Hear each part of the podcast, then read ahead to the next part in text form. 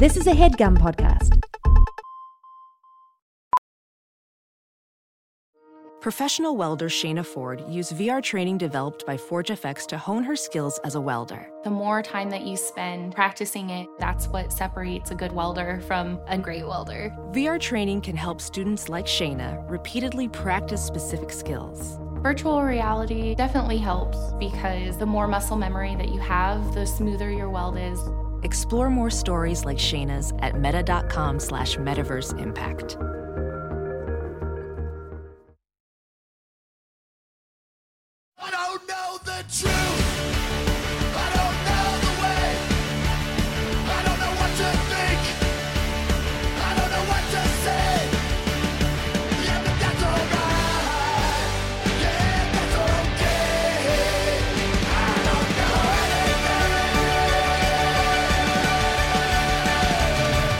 Welcome to Factually. I'm Adam Conover. You know, it's so wonderful to have you listening to the show. Once again, we thank you for being here.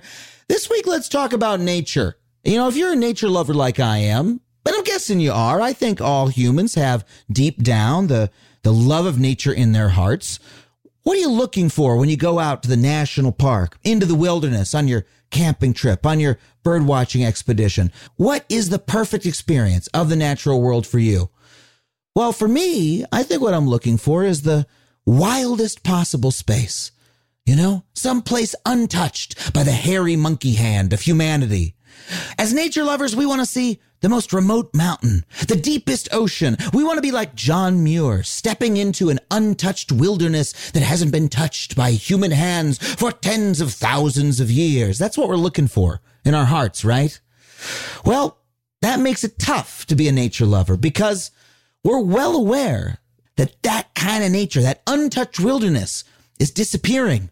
I mean, climate change is happening right now, and it ain't stopping. That's changing temperatures across the globe. Plus, the icebergs are melting, and uh, the Marianas Trench at the bottom of the ocean, well, it is littered with microplastics. Uh, we have touched the planet the world over. And in fact, if you have listened to this show before, you know that that story of John Muir is a myth. When John Muir stepped foot in Yosemite, why, he was looking at a landscape that had been managed actively by Native Americans for centuries, and then he went and managed it even more himself and kicked them all out and, and messed with the landscape in his own way. So when you go to Yosemite, you're not seeing an untouched wilderness that's been preserved in amber by the National Parks Department.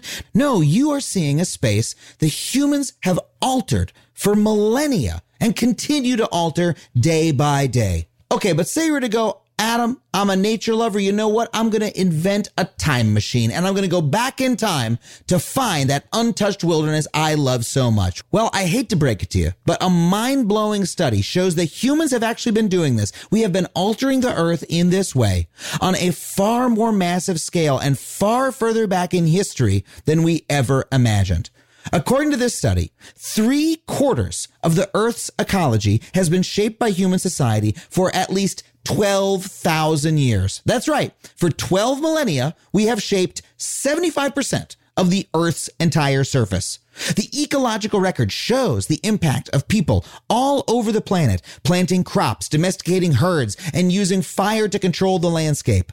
We can see the impact of early farmers, hunter-gatherers, and pastoralists sharing landscapes over most of the planet for ten thousand years before the Common Era. So if you're that nature lover, you want to find that untouched nature, you got to go way, way far back. I mean, we literally do not have written records of a time in which pure, untouched nature existed on Earth on a large scale. So what do we, as nature lovers, do with this information?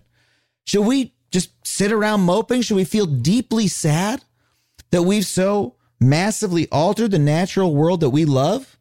Or is there a deeper perspective that we can draw from this that might reshape how we think about what we consider natural, and that might reshape our relationship with the world as it is, rather than the world that we wish still existed? Well, to help us answer these questions, our guest today is one of the authors of that study I just mentioned. She has the incredibly cool job of being a paleoecologist, which she's going to tell us all about, and she is also the host of the climate change podcast, Warm Regards. I am so thrilled to have her on the show. Please welcome Doctor Jacquelyn Gill. Jacquelyn, thank you so much for coming to the show. It's really good to be here. Uh, so you are, among other things, a paleoecologist. Tell me what that means. Yeah, so people are probably familiar with the idea of ecology, right? Understanding where things live on the planet, why, what they do, um, different plant and animal species. Uh, so I do that, but over long periods of time. Um, so, you know, hundreds to thousands to tens of thousands of years or longer. So as opposed, I mean, I think I think a lot of people are familiar with just like a paleontologist with the Jurassic Park version to, you know, looking at the fossil record to understand uh, particular species. But you're looking at ecologies via that. Yeah. Method. Yeah, exactly. So um, I'm really interested in uh, I'm less interested in individual species per se. Let's just say um, I'm really interested in what they do to each other, how they interact. Um, the uh, I, I do a lot of work on herbivores. So how big animals like woolly mammoths affected ecosystems. And so what we lose from an ecosystem when we lose an animal like a woolly mammoth, what are the consequences of those extinctions? Mm. Um, and so I actually like to think of myself as a little bit of a forensic scientist because we have to use these really Um, creative tools, lacking a time machine to go back and reconstruct those past environments. Um, but yeah, it's it's very, I would say, very much about um, trying to fill in the the picture of what past nature looked like on Earth and how it responded to climate change or people showing up in a place for the first time or mm. the addition or removal of different plant and animals. And you said so that we understand what happens with the woolly mammoth, say, when when uh, you know a, a creature like that is removed from the environment, it, that makes it sound like you're talking about today. Like it's part of the point to understand what happens in ecosystems today, not just in the past. Uh, yeah, absolutely. And one of the reasons is that the the the biodiversity and climate crises just feel huge. They feel enormous. They feel yeah. um, just like we've never done, this has never happened before. We don't know what we're doing. We don't know what the future is going to be like. And for me, the fossil record is really comforting in this odd way because it's mm. like, okay, you know, we actually have had species extinctions relatively recently. We have gone through periods of climate change. And to me, that information means that we're not headed into the future totally blindfolded. We have these what we call natural experiments from the past, the very recent mm. past. And, um, you know, like when it comes to like woolly mammoths, you know, you can think about the modern analog of elephants because mammoths were an elephant. They were a species of elephant. And, um, you know, we know why elephants are going extinct today. We know why they're threatened. What interests me is, all right, what can we do to prevent that? And also, if elephants were to go extinct, what would be the consequences? And we haven't asked those kinds of questions enough, right? And partly because we haven't had that luxury. Um, you know, we're so urgently worried about protecting elephants that thinking about what happens next is hopefully a road we never go down anyway. Mm. Um, but we can, for me, we can just look to the past and say, okay, woolly mammoths and mastodons and Columbian mammoths and other big elephants that used to trundle around the landscape, um, they were pretty important too. And when they died, that had consequences that in a lot of ways are still playing out thousands of years later. And hopefully that information can help us just increase that sense of urgency that we need to do something now to protect to protect elephants because it's too late for the mammoths, right? But maybe this yeah. information can can save other species. I was going to ask you because when you said, okay, it's comforting to know that the climate has always changed. Well, sometimes you hear that argument from climate deniers or people who are advocating that we don't take action to stop climate change. Um, they say, oh, well, the climate has always changed. Oh, everything's always shifting around and we're still here. So no big deal. But you're saying, well, no, hold on a second. What we want to learn from that is it was so those changes can be bad. Like we can look yeah. at the fossil record and say, wait, this was actually a bad thing. And that's why we would want to prevent it.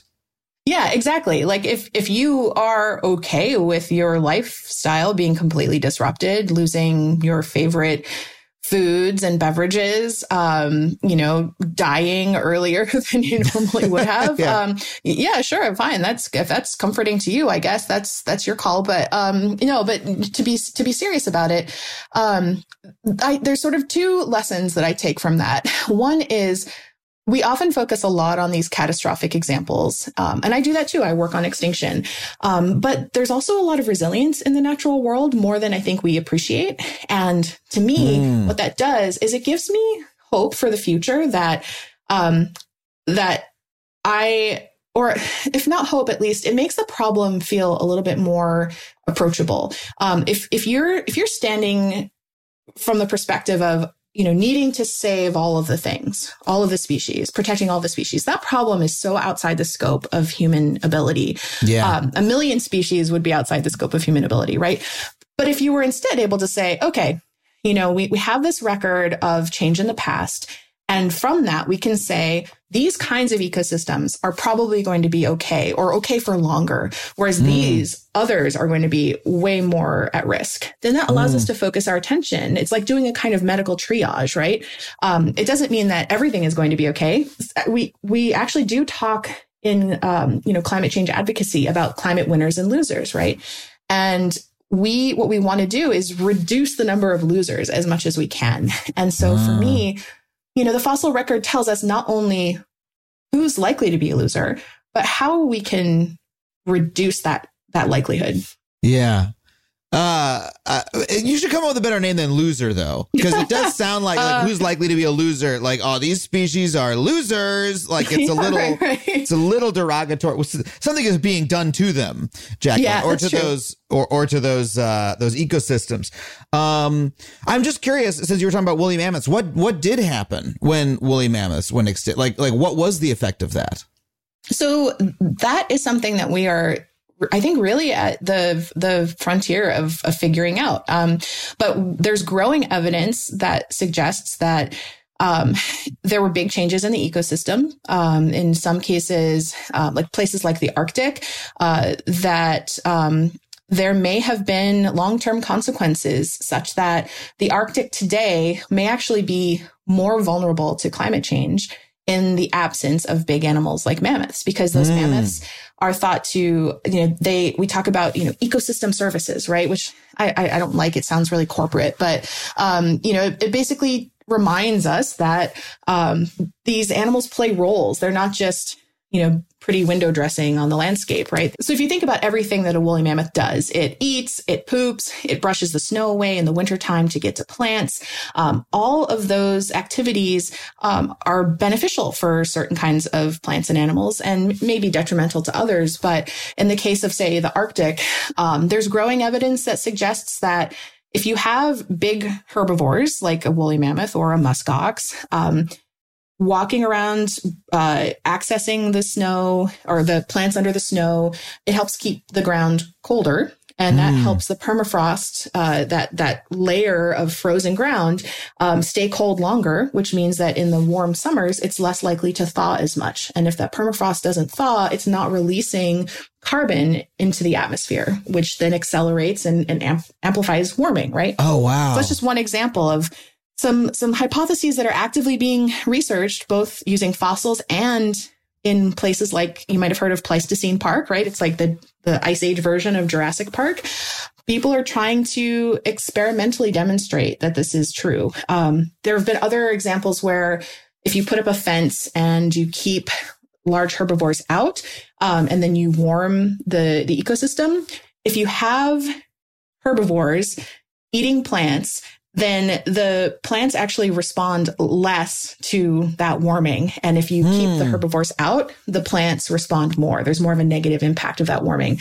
And so wow. we're not entirely sure why, but these big animals um, seem to be playing an important role in, like, dampening the effect of climate change.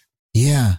So so woolly mammoths going extinct, or, you know, leaving the the, the sort of permafrost area, actually caused some amount of carbon to be released into the atmosphere at that time. That's what you're, or or contributed to warming to some degree. I mean, that that is one, one of the million dollar questions in my field right now. Um, and there's good evidence to support that, but we're still um, we're still chasing chasing down that idea. Well, what's interesting to me about that is, correct me if I'm wrong, humans played a role in the extinction of the woolly mammoth, correct? Yeah, so that's super debated at the moment, but Got it. um but but I I am very, you know, to reveal my own biases, I'm very much in in the school of thought that um that if uh that that that he, you you can't explain the extinction of these huge animals without um without people. Yeah. I mean, I believe I read Elizabeth Colbert's book, The Sixth Extinction, years and years ago. Um, but she uh, the version of it that I remember is that there's a uh, at least a very strong correlation between humans arriving in an area and the megafauna in that area disappearing. Uh, oh, yeah, it's it's very tight. And it doesn't ha- because that's one of the first things that we if you look at the global picture, mm-hmm. people arrive, animals go extinct, people arrive, animals go extinct. And that's one of the big patterns that you have to be able to explain. If you want to explain these extinctions, which were global, you have to explain the the the kind of the the fact that they don't happen everywhere at the same time, which you would expect if it was a climate-driven extinction. Mm. And they seem to happen relatively, you know, soon after people show up. And um, so that's that's one uh, one of the big patterns. The other pattern is why just really big animals and why just mostly mammals, right? Why not fishes and birds and plants? Mm-hmm. Um, and so, you know, this this emphasis on this emphasis on these really big animals uh, going extinct, you know, tells us that there's there's something unique and special here. It's it's geologically superlative, right? It's not, um, you know, usually extinction risk is not just based on how big you are and mm. being a mammal, right? Yeah, but it might be dependent on, hey, there's a new animal roaming around that's especially good at killing large calorie stores and eating them yeah. and turning yeah, them exactly. into, into clothing and et cetera. Yeah, and and people have tried to model this mathematically, and they've shown that you don't have to run around and kill everyone. You actually don't have to kill very many. Um, that mm. uh, animals that are long-lived and don't have a lot of offspring and put a lot of attention into their offspring. You know, people fall into that category generally, mm. usually. Um, uh, you know, you don't actually have to reduce their populations very much to um, to contribute to an extinction. And especially when you factor in the, that there was some climate changing during this period, um, and which we know is going to stress populations. And one thing that people should remember, um, and one thing that frustrates me about these debates, and they've gotten nasty at times, um, is like climate versus humans versus climate versus humans. Mm. Extinction is rarely oh, a simple story. It's usually a one-two punch, right? Usually you knock down populations from, you know, with some kind of environmental stress, and then something else comes along. It's it's it's a It's bad luck, really, in a lot of ways. Mm. Well, it's both things. It's many factors at once. Right. Uh, and uh, there's a great term that came up uh, in the I was reading about the twenty sixteen election that I learned this term is the uh, overdetermined, that there's like mm. many, many inputs happening at once. And it's often hard to pick out exactly which one it is. Like, why did Trump win the twenty sixteen election? Was it, you know, uh, was it this? Was it that? Was it? Well, it's all those things at once. You can't really blame one thing. And you also can't say, well, it's very hard to piece out which ones were sufficient, which were necessary. You're like, all these things happen together. When it, it strikes me, extinction kind of works the same way, but at the very least, we're humanity is part of the story. Most people don't like stories like that, right? We want clean, simple, tidy answers. Mm-hmm. Um, but the natural world is rarely tidy, right? It's rarely simple. Um, Maybe every now and then we get something like a big asteroid that is, is like, okay, well, that's a pretty clear cause, right? Um, but most of the time, it's going to be these messy, complex interactions. You know, we can, as scientists and as ecologists, we can have physics envy, but our systems will never be that straightforward or simple. What strikes me about what you said is that, okay, if humans contributed to woolly mammoths um, and these other species going extinct, and the disappearance of those species is affecting, as you say, like the warming of the permafrost. That's like a macro effect that we're having on the climate in a very at a very early period. And so what I'm working my way towards here is that you were an author on a study in April that said that humans have been shaping nature for the last twelve thousand years, which is very contrary to what a lot of our narrative is, you know, a lot of times we say, oh, the Industrial Revolution is when we started to really affect the planet. And before that, especially in certain parts of the globe, humans lived in cooperation with nature and didn't affect things that much. Uh, and this paper seems to upend that. And I wondered if you could tell us about it. Yeah. So I, I one of the things that I find really interesting about this is, is how um, some people get really upset about this idea and other people feel very validated because it, you know, it reinforces their, you know, their own lived experiences, um, particularly, you know, indigenous peoples, right? Who mm. um, you might think like, well, are we saying that that people have caused widespread environmental degradation? It's like, no, that's not actually what we're saying. What we're saying is that it's not the presence or absence of people that's the problem. It's what we do, what we choose to do. It's this. Mm. It's it was actually the rise of things like um, colonialism and capitalism and those extractive policies that are more strongly associated with uh, environmental degradation and extinction risk than the presence of people per se. And there are some notable exceptions, right? Um, these global extinctions of woolly mammoths. And I should also put in a plug for like, you know, uh, uh, giant beavers the size of black bear and, and woolly rhinos and lots of other cool animals too. Um, all of those animals go extinct. Um, anything in North America larger than an, or half of the species larger than an adult German Shepherd go extinct, right? Like that's, that's mm. not an insignificant event. Um, uh, but, you know, with that aside, um, for the most part, if you look at the pattern of biodiversity on the planet, eighty percent of the world's biodiversity today is being managed on indigenous lands. So these are places mm. where people have been for thousands of years. This is not an, an accident. And in a lot of cases, people have enhanced biodiversity. Um, these indigenous land use practices have helped shape biodiversity. And so what we're, we're not saying that people have been a, a scourge on the planet since we first evolved tool use and spread across the globe. Um, we're not a virus, right? Um, and we're also not saying, oh, people have lived in total harmony with nature all over the planet. And it's only until recently that, you know, we've seen everything totally collapse. Um, the, like so many things I've been saying, the, the real picture is really, it's, it's messier than that. And mm. I think a lot of people today still have this idea that humans are inherently bad. If you care about the planet, if you're an environmentalist, if you care about biodiversity, you're, you might think what we need to do is remove people. But what our study shows is that there are life ways, there are ways of living with nature that can be in, in harmony or even enhance biodiversity. Mm. It's not an inherently negative relationship. And the reason that that's important is not only because, you know, if you actually genuinely care about saving biodiversity, you know, it's important for us to understand our relationship as people with the rest of nature because we're part of nature. But it's also important from the perspective of just enforcing indigenous agency. There are efforts, so many conservation efforts have tried to take nature away from the people who have lived with it for thousands of years, um, as though, you know, from Washington, D C, we might know better than people in Ghana or people in, you know, the, the Brazilian rainforest, how better to manage their ecosystems. And those efforts so often fail. Um, so just from a conservation perspective, I think what we need is a, you know, we've known for a long time that we need to re to, to adjust our approach to how we live with the natural world and also how Western societies engage with indigenous cultures. Um, what we're just doing with this study is saying, yeah, here's twelve thousand years of data that supports that. Wow. That is a lot to dig into. Tell me, first of all, uh, just what is in the study? Like, what did you, how did you go about it and, and what did you turn up? It's the first study that really took a global picture uh, or a global snapshot mm-hmm. of, of, um, the human relationship with nature going back for this long, twelve thousand years.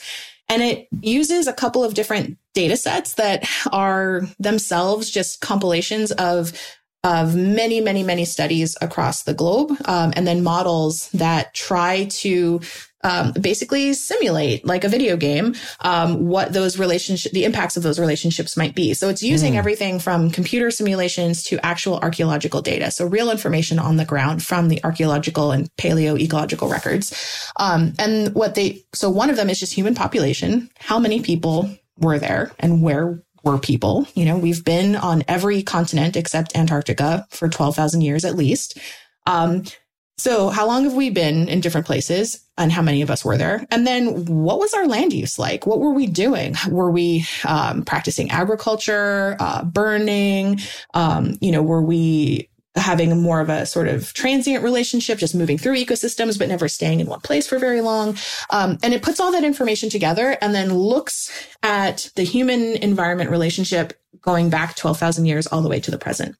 And what we find is that Very, even very early on, you can start to pick up the fingerprints of, of our actions as people mm. on nature. And those actions aren't always bad. We often think human impacts are inherently negative. And there's a reason that I'm trying to avoid that term.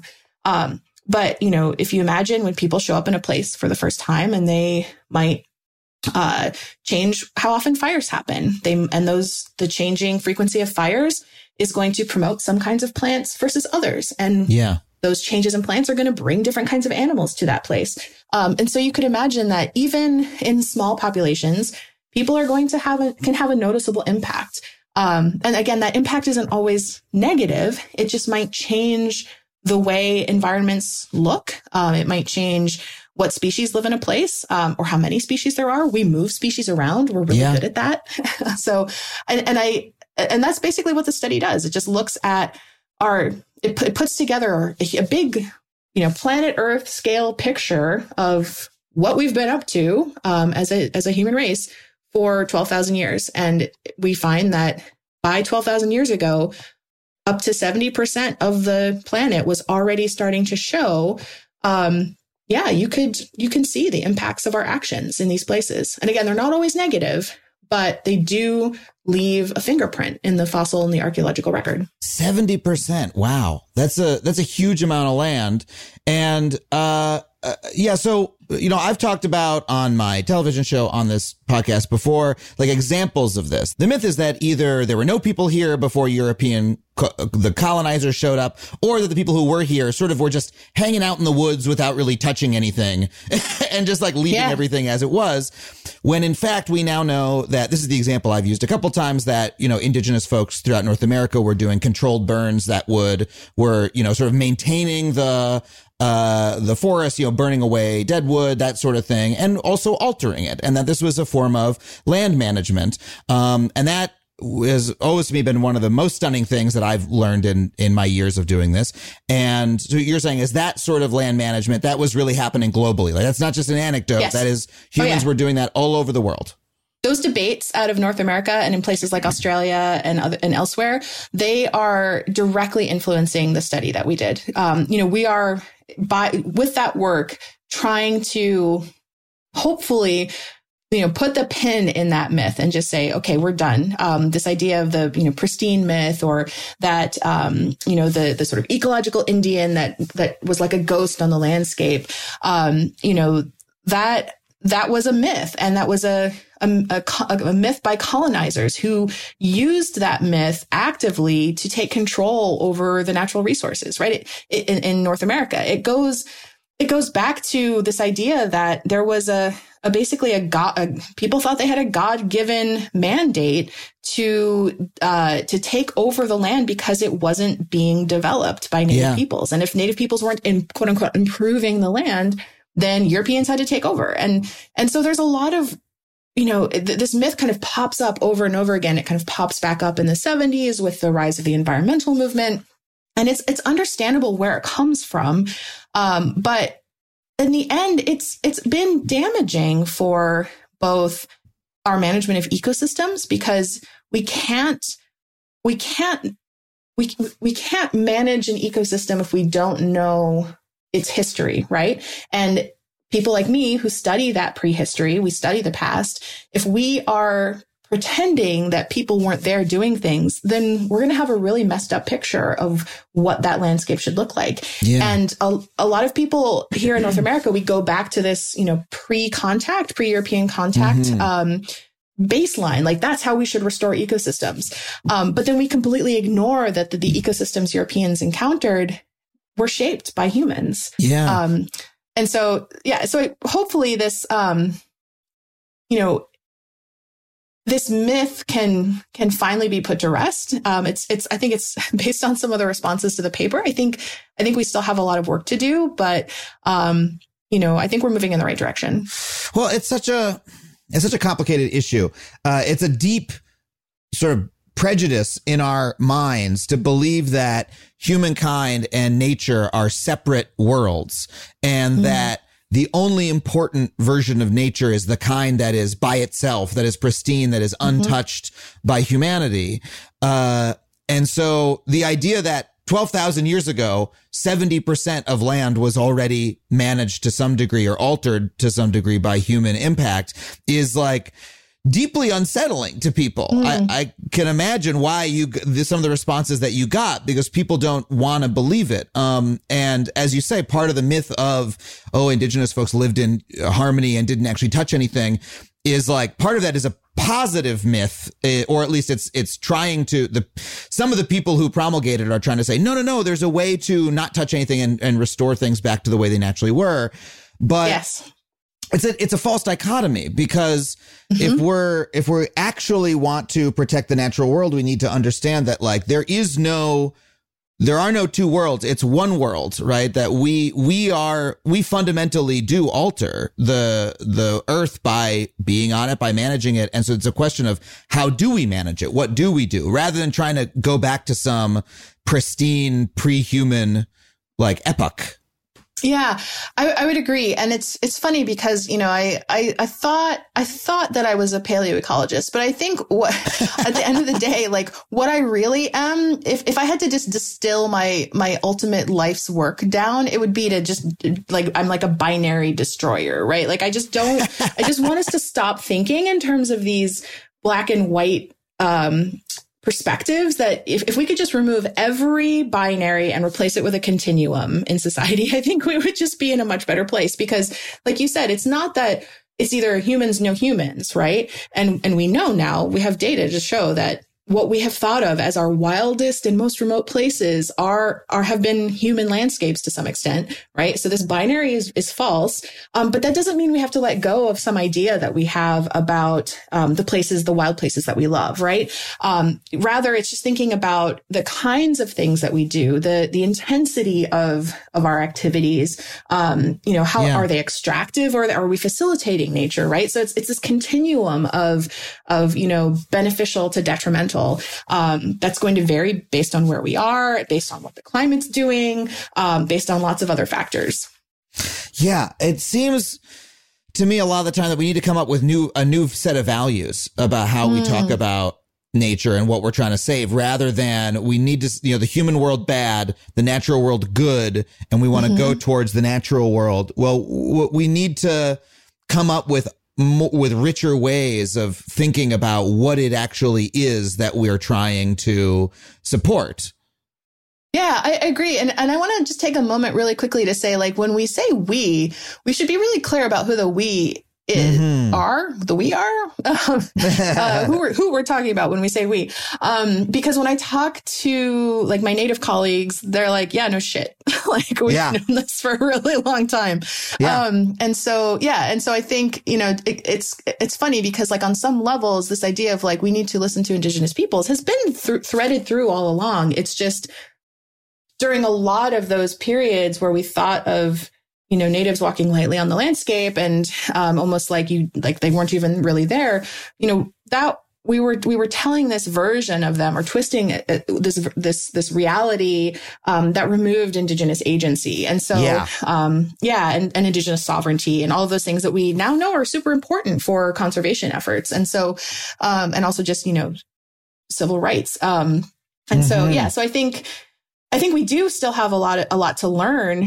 Um, you know, we as settlers and, um, and, you know, descendants of colonizers in these places that we live. Um, but yeah. And I, so I, th- I think, you know, we should, I think you're absolutely right. It's just, it's a lot of these, these centuries of colonial and extractive practices. And, and that can be really hard to, to grapple with because, um, you know, it, it forces us to rethink not only our relationship with nature, but our relationship with, um, you know, the the long histories of the people who live in these places. Yeah, man. OK, I, I have a lot more questions for you, but we have to take a really quick break. We'll be right back with more Doctor Jacquelyn Gill.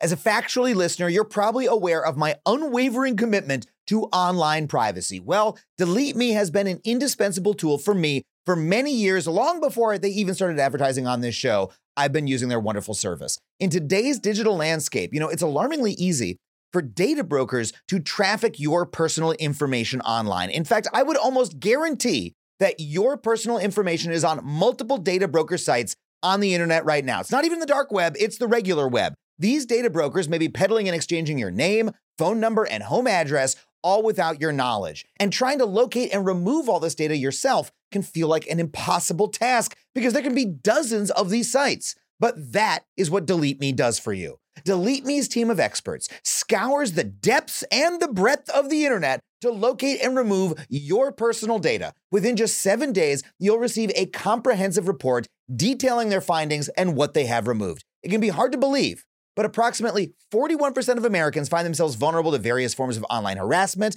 and this means doxing, scams, and even identity theft, all of which pose significant threats to your financial security and could potentially derail career opportunities. I mean, I used to get weird people calling my cell phone all hours of the day or night until I signed up for Delete Me, and it cut it right out. So if you want to safeguard yourself like that and live with the peace of mind that experts are hunting down and removing your personal information every three months, then check out Delete Me. Go to joindeleteme.com slash Adam and get twenty percent off for all consumer plans with the code Adam. That's joindeleteme.com slash Adam.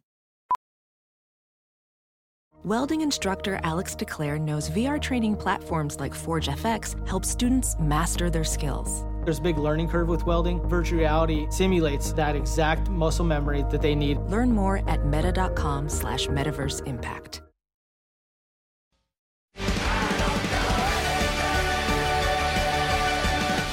Okay, we're back with Jacquelyn Gill.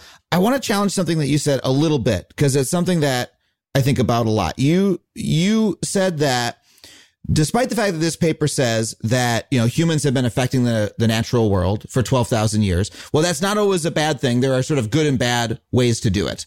Um, and I agree with that. And I do believe that, you know, the dichotomy between human and natural is uh, wrong. And we need to come up with better with like more granular values to like understand what what it is that we want to save. But my understanding is also that there are certain ways that by being on the planet, humans affect the natural world in, in ways that maybe we don't like, in ways that are hard to stomach. Like the one that always stuck with me the most is that you said earlier, by traveling, we bring species from one place to another. Now, my understanding is that by by so doing, we like necessarily reduce biodiversity, that if you're if you're transporting species across the globe, you're bringing invasive species in and out, you're sort of combining ecosystems, right? And to the extent that biodiversity is something that we want to save, to me, I do sometimes something I wrestle with. And I would like to tell you I would like you to tell me why I'm wrong. But something I wrestle with is like, are humans just fundamentally sort of biodiversity reducing organisms, you know, to some extent, even when we ha- have our best practices, right? Um, is is that, you know, a, a fundamental truth that, you know, when humans came to North America, hey, yeah, we wiped out a lot of megafauna. Um, and it it seems like it's hard for us to not do that. Oh, okay. There's so there's there's so many things there I want to respond to. I know. Um, I'm so sorry. no, no, no, no, not at all. It's it's more just like, how much time do we have? Um, we have as much because, time as we need. Like you're getting the Jacquelyn Gill view, you know, view of the world. Um, Please. So one one really funny thing about that is that, and well, I'm going to get so many people mad. Um, So one of my colleagues here at UMaine, Brian McGill, was on a paper that looked at global biodiversity trends. And what they found is that there, and if you look place by place, so not at the whole Earth, but place by place, biodiversity numbers are actually pretty stable. And that's because Whoa. species extinctions or extirpation, so like when you take a species out of a place, but it's still alive somewhere else, mm. um, you know, like we don't have caribou here in Maine right now, but they've been here in the past, um, but they're not extinct globally. Um, so that would be an extirpation. Um, if you look at those numbers, the balance is uh, is pretty even. And that's because, you know, for every species we take away, we're bringing something new in. And so what this tells us is that just species richness, meaning how many species there are, is it's actually not doing a very good job of capturing the full global picture of, mm. of our impacts on, on the planet. So we are, we're very good at eliminating some species with our actions. Um, we move things around. Um, and, but not all things that we move around are inherently bad. And so, um, not all, not all non-native species are invasive, for example. Um, and some native species can become invasive under certain, mm-hmm. care, certain conditions, right? Mm. Like think about like a cattail on the side of a road that's getting lots of disturbance and, and fertilizer by the highway can become invasive, even though it evolved here in North America. I, I always imagine invasive meant purely from somewhere else, but you mean invasive in terms of like dominating other species, pushing other species out, or or being like sort of detrimental to the yeah. ecosystem. Okay. Yeah. And and so people are starting to, to like parse these terms a little bit differently to capture mm. some of these nuances. Right. And so like when I take my students out into the forest, you know, there will be some species that are non-native and aren't having any detrimental effects. Right. Mm-hmm. Um, and then there will be other species that are technically native, but are, well, not even technically, they are native, but they're having hugely detrimental effects because of something else that we're doing that's sort of tweaking that balance or that relationship.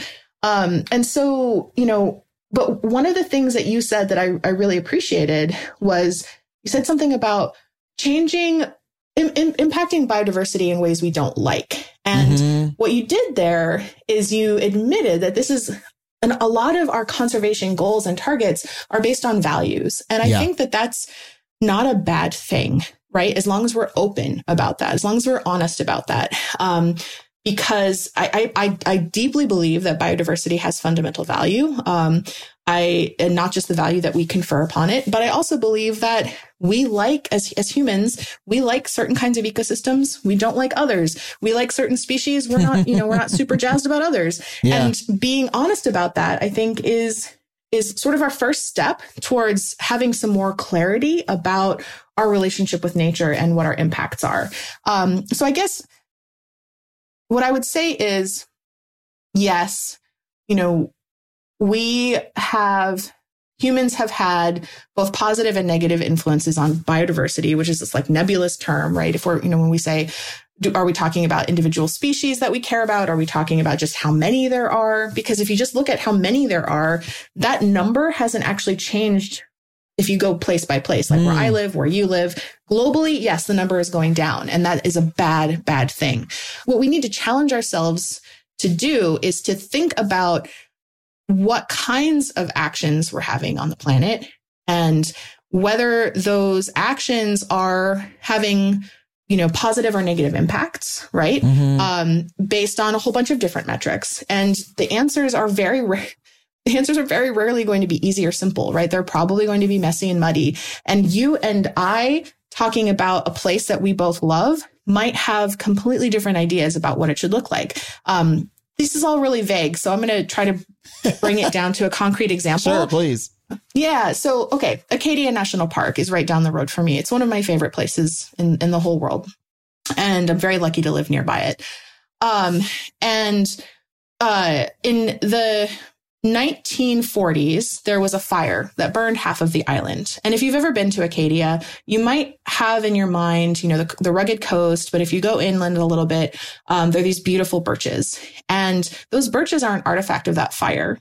And those birches are now dying because birches don't live very long. They're a pioneer species. They come in right after a disturbance. Mm. Um, they flourish and then they get replaced by some secondary tree, like a conifer tree in, in this part of the world. Um, but people are real. A lot of people are really upset that those birch trees are not being managed or cared for by the park, um, that they're not being protected, that they're, that the park mm. that they're visiting now doesn't look like the park of their childhood. Mm. But the, the only way to do that would be to set half of the island on fire.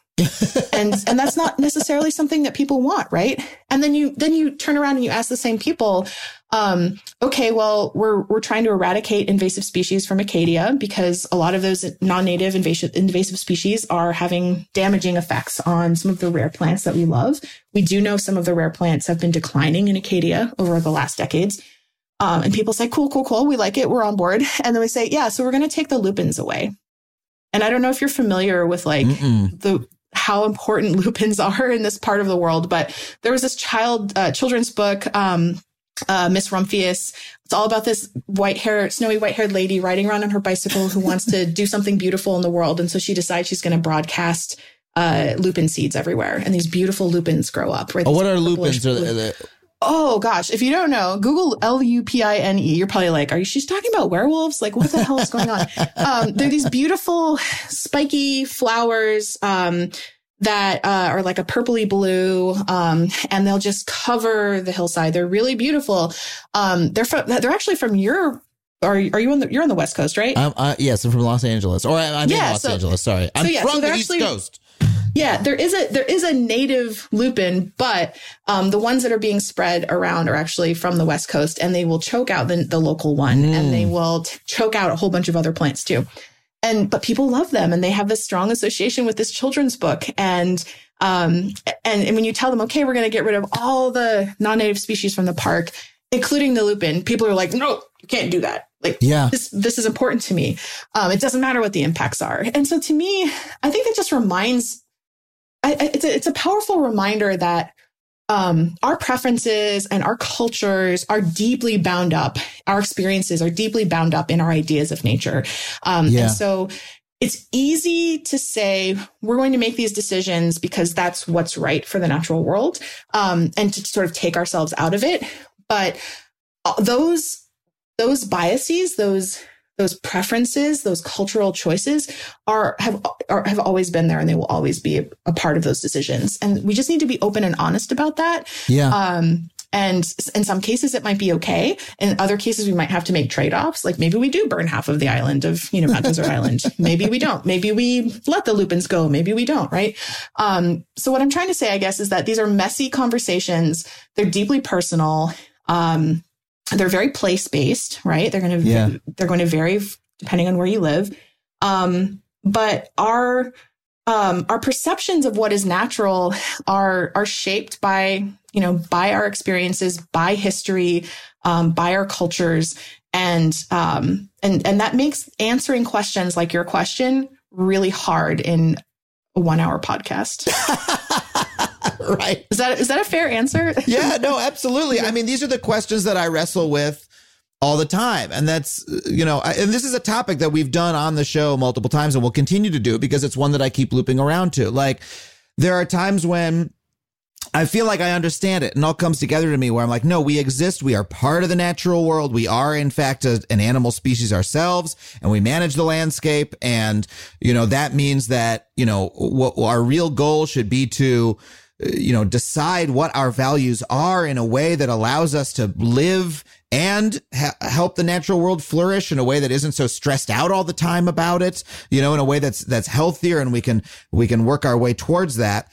And then there's other times when I feel like, and this is how I put it when we had Elizabeth Colbert on the show, where I feel like I'm part of a fire, right? That's mm-hmm. like burning through a forest. Like, the, like humanity consumes natural resources. We alter the world that we're moving through. And I'm, and we're just part of a fire that says, oh my God, what are we doing? Right. But we're somehow unable to stop. Like I, I, and I vacillate between those two ways of looking at myself and my relationship with the world. And, and the former is the one that I, I think is correct and I hope is correct. But then the, uh, the, the latter is the one where when I look at, you know, a study like yours um, that says we've been affecting the world for twelve, you know, for twelve thousand years. When I think about the fact that, hey, wherever humans go, woolly mammoths and other megafauna just disappear no matter what. Right. Um, uh, I'm like, oh, my gosh, like we are, you, you know, we we are doing we seem to have this effect that also causes us pain, right? And the fact that it's human values and it's not like a, a an objective natural truth about the world is an important one. But at the same time, I'm like, I care about biodiversity, right? Um, I, and it's the, the bio, biodiversity doesn't care. It's me caring. Great. Maybe yeah, I could affect yeah. what I care about. Okay, I'll do my best.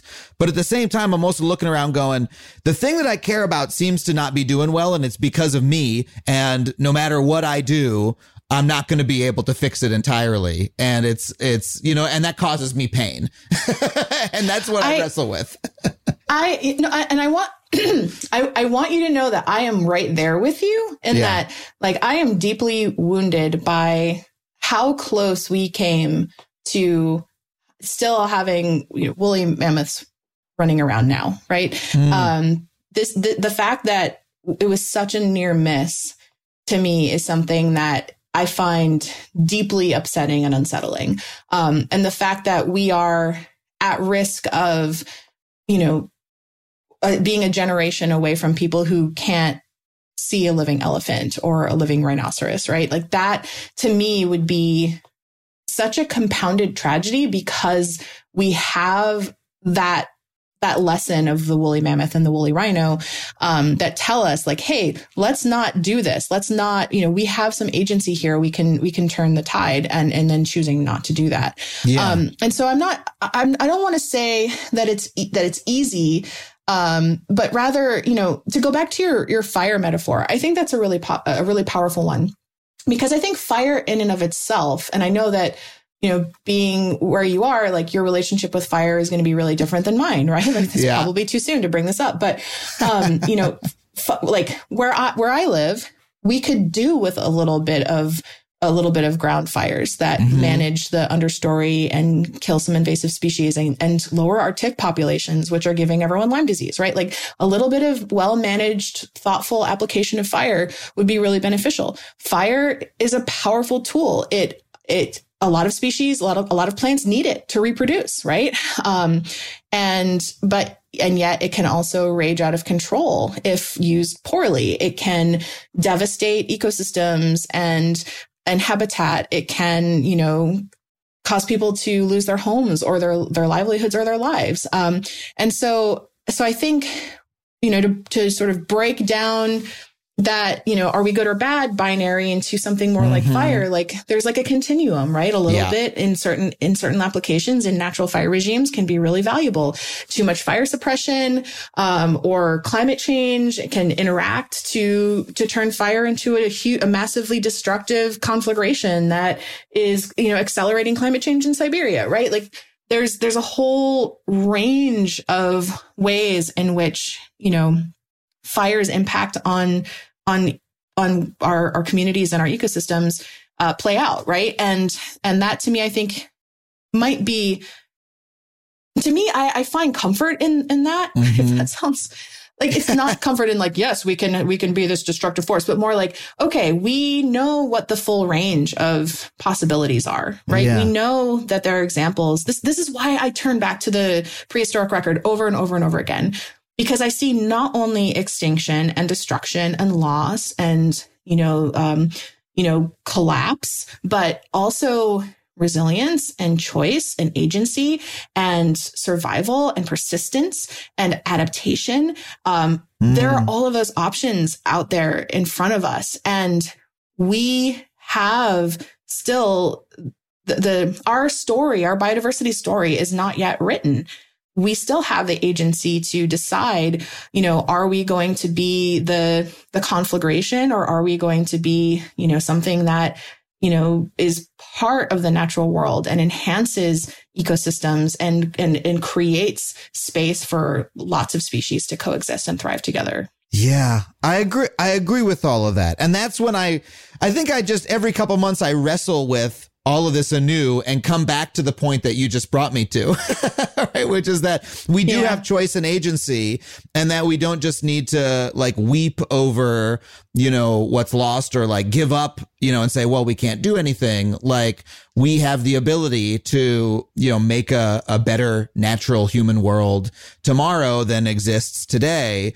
Um, and You know, I, I think the binary is is very deep in me as much as I try to fight it. And and what I express to you is like, you know, it is is hard to get away from. And I still I still end up having those binary values in me. And what's important about the work that you do is it helps us escape it to say, uh, you know, well, let's look at what actually happened and what actually worked. Like like even, you know, I see a lot of people, for instance, solely blame capitalism and the Industrial Revolution for like the, mm-hmm. you know, for negative changes and, and yeah. say, you know, hey, indigenous folks or other folks, right? Not the non-colonizers did a better job and we can just do that. And it's like, well, it's still more complex than that because like capitalism didn't kill the woolly mammoth, you know? Uh, mm-hmm. So we, we have to look a lot more closely at like what our effects are.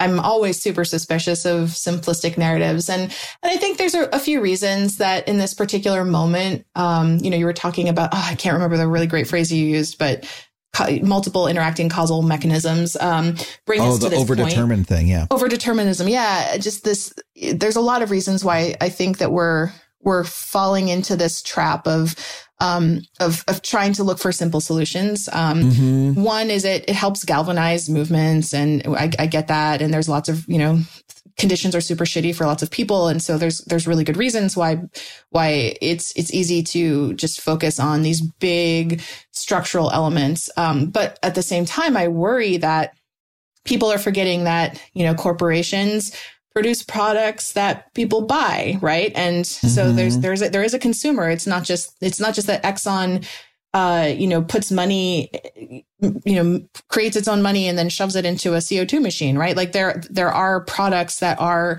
being produced and people are purchasing those products. And, and, and, you know, the biggest emitters, if you look in the, in the, in the, in the world, some of the top are, are actually state-run energy companies. They're not corporations, right? And so that, um, which isn't to say that it's not all, all of these things don't operate in, in, you know, a, a capitalist system, but you know, overall, um, you know, it's easy to, it's easy to fall into the trap of, okay, individual actions don't matter because we have these large structural problems, but then we sort of forget that, you know, collectives can be really powerful in addressing them. Um, mm. And so there's, you know, we can't give away our agency either, right? And I, I worry that part of the rise that we see in, you know, climate anxiety or, or eco grief is because a lot of these problems just seem so big and and they're they're intractable. Um, but be, you know, because we focus so much on large scale forces that are really difficult to change, you know, as individuals or as communities. But one of the other things I wanted to to circle back to is just thinking about what you said about feeling like you're going through this cycle over and over, and it, it made me really think of of like the cycles of grief and how grief mm. is really nonlinear. I think it's okay. And you shouldn't beat yourself up. If I can just be your like biodiversity therapist for a second, please. That, um, you know, it's, it's, it's okay if you're, you know, if you go through these cycles of, of feeling like, you know, because we're, we're not just mourning a mo- we're not just mourning, mourning this like event that happened in the past. It's something that's continual and ongoing, right? And mm. every, every time you turn around, it feels like there's some new crisis or some new new loss. Um, but I would say, you know, there there are stories of survival and resilience out there too, and we can, more importantly, we can help write those stories. And if if if the work that I do. And the, and the, you know, putting the dead to work, you know, putting the past to work to, to save the future. If that has any value, I would, I would hope it's that, you know, it helps people to understand that there are other ways forward and that yeah. we are not committed to, you know, total, like, I'm, I'm not going to mourn a planet whose obituary has not yet been written. Right. And, mm-hmm. you know, the, it's not even flatlined. Right. Um, and so, you know, just as if I were to, If I were to go into the doctor with acute appendicitis, um, that that doctor would I, I I would hope would tell me, okay, if you don't if we don't get your appendix out, you're going to die. But we have the tools at our disposal. Fortunately, we know how to remove append- appendices, um, and we're going to do it. And and I would say, cool, awesome. You know, I wouldn't expect to go to the doctor and have him say, oh, sorry, you're doomed. Like, that's it. We can't do anything for you, right? Because we know that's not true, right? And we know that's not true about my appendix, which I don't actually have, but that's another story. Neither do but I. We also know, we also know that it's not true about the planet, right? And so, you know, I just, I worry that, I, I worry that if we, if we drift too far into despair, then, then we give up. And there's, you know, there's really good reasons not to do that. And yeah. one of them being like, this is kind of a cool place to live, this earth yeah. that we were in. So. Yeah. Oh, that's all very, very nice and very helpful. You know, I, I think I hope what, so. what I'm taking away from it is that, you know, any anything that reduces our agency is not a great perspective on it. You know, like I, I want people to not get me wrong. I'm a critic of capitalism. Right. But when we say if we say, well, hold on a second, capitalism is, is the whole problem. We have to destroy capital. I agree. We have to destroy capitalism. But if we wait around to destroy capitalism before we focus on the natural world, it's going to it's going to take a little while, you know, and we should be considering, well, we have the ability to be better stewards at the same time, you know, yes. as as we yeah. are doing that. It's we don't need to entirely take ourselves out of it.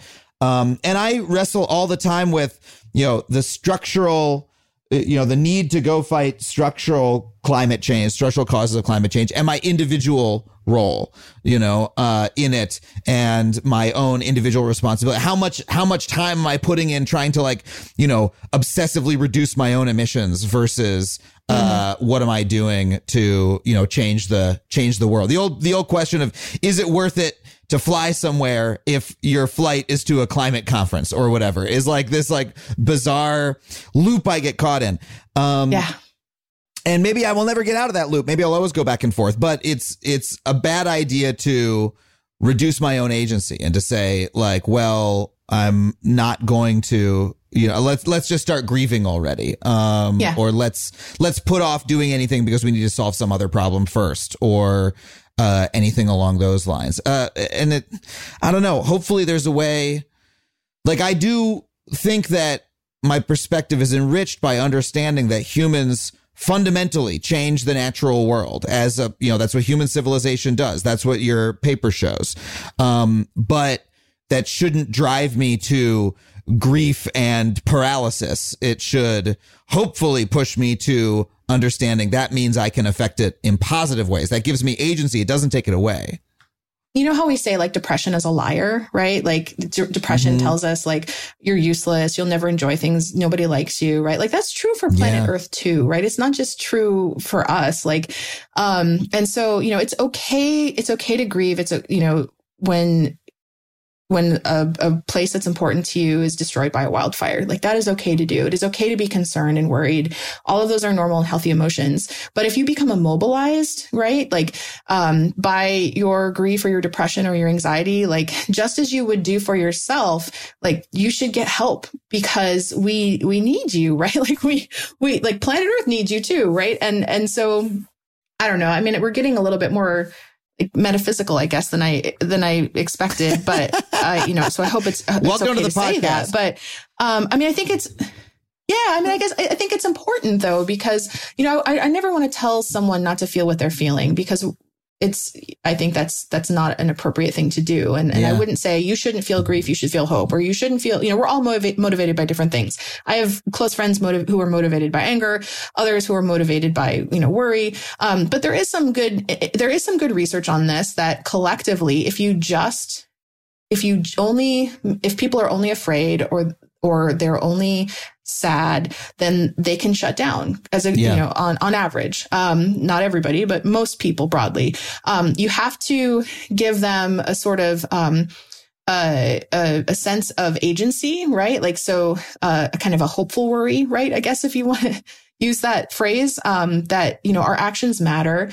Um, it will always be worth it to fight for the things that we care about. And, um, everyone can pitch in from wherever you're at, right? And so I, I think that those are the messages that I hope that people will take from from this kind of work, and that, um, and also that, you know, it can it can feel very much like we're just stumbling in the dark, um, or or going into the future with a with a blindfold on, um, and that we don't know our way. Um, I take great comfort in the fact that the fossil record is like a blueprint, right? It, it, it's mm-hmm. literally showing us, you know, it's like it's like planet Earth left us a whole series of clues about what to do to get us out of this, um, what works, what doesn't work, right? We have that. Those are tools we have at our disposal. And to me, that is incredibly empowering. And one of the, you know, whether you're motivated by stub- stubbornness like I am, or, you know, whatever it is that you need, um, to get you off of, off of the, the couch of your climate grief or whatever, um, you know, do, do that thing. And, you know, don't, don't, If if you feel like it's too late, or, or it's time to give up, it's that's, you know, the science shows that's not true, right? And and we need you. Oh, that is a wonderful note to end on. Thank you so much, Jacquelyn, for that, for that stirring call to action, for helping me once again process my climate grief, my, my biodiversity grief. Uh, I, I can't thank you enough for coming on the show. And where can folks uh, find you and, and find out more about your work? Uh, you can find me on Twitter at Jacquelyn Gill. And I also um, host a podcast called Warm Regards. Uh, so if you enjoy these kinds of conversations, um, you know, you can find us there as well. Thank you so Wherever much, Jacquelyn. You listen to your podcast, isn't that what we say? That's what we um, all have to say. That's the I podcaster's know. curse, is to say that goddamn phrase. Thank but it's you. Like, we all know that. Like, why do we say... Anyway, whatever. Because people ask. People still say, well, where can I hear your podcast? And I'm like, I don't know. What app do you use? This is not... This is... Uh, okay, okay. Thank you so much for being on the show, Jacquelyn. Thank you so much for having me. And yeah, and, and I'll send you a, a, a bill for the therapy. Thank you. Well, thank you once again to Jacquelyn Gill for coming on the show, and thank you for listening. If you want to support the show, hey, buy one of our incredible guests' books at factuallypod.com slash books. And when you do, you will be supporting not just this show, but also your local bookstore through our bookshop dot org shop. Once again, that U R L is factuallypod.com slash books. I want to thank our producers, Chelsea Jacobson and Sam Roudman, Andrew W K for our theme song, our incredible engineer, Andrew Carson, the fine folks at Falcon Northwest for building me the incredible custom gaming P C that I recorded this very episode on. You can find me online at adam conover dot net or at adam conover, wherever you get your social media. Thank you so much for listening, and we will see you next week on Factually.